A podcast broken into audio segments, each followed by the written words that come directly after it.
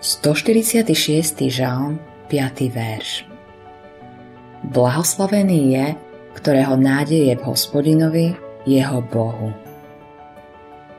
Blahoslavený je človek, ktorý sa naučil prichádzať pred Boha každodennej modlitbe.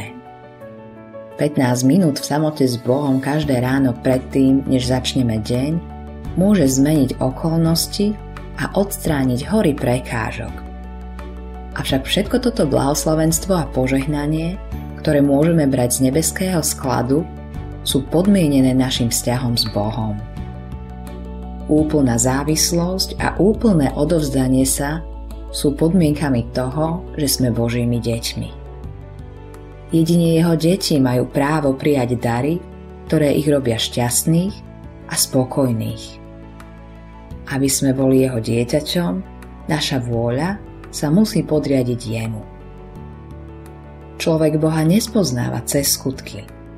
Spoznáva ho na základe viery skrze milosť.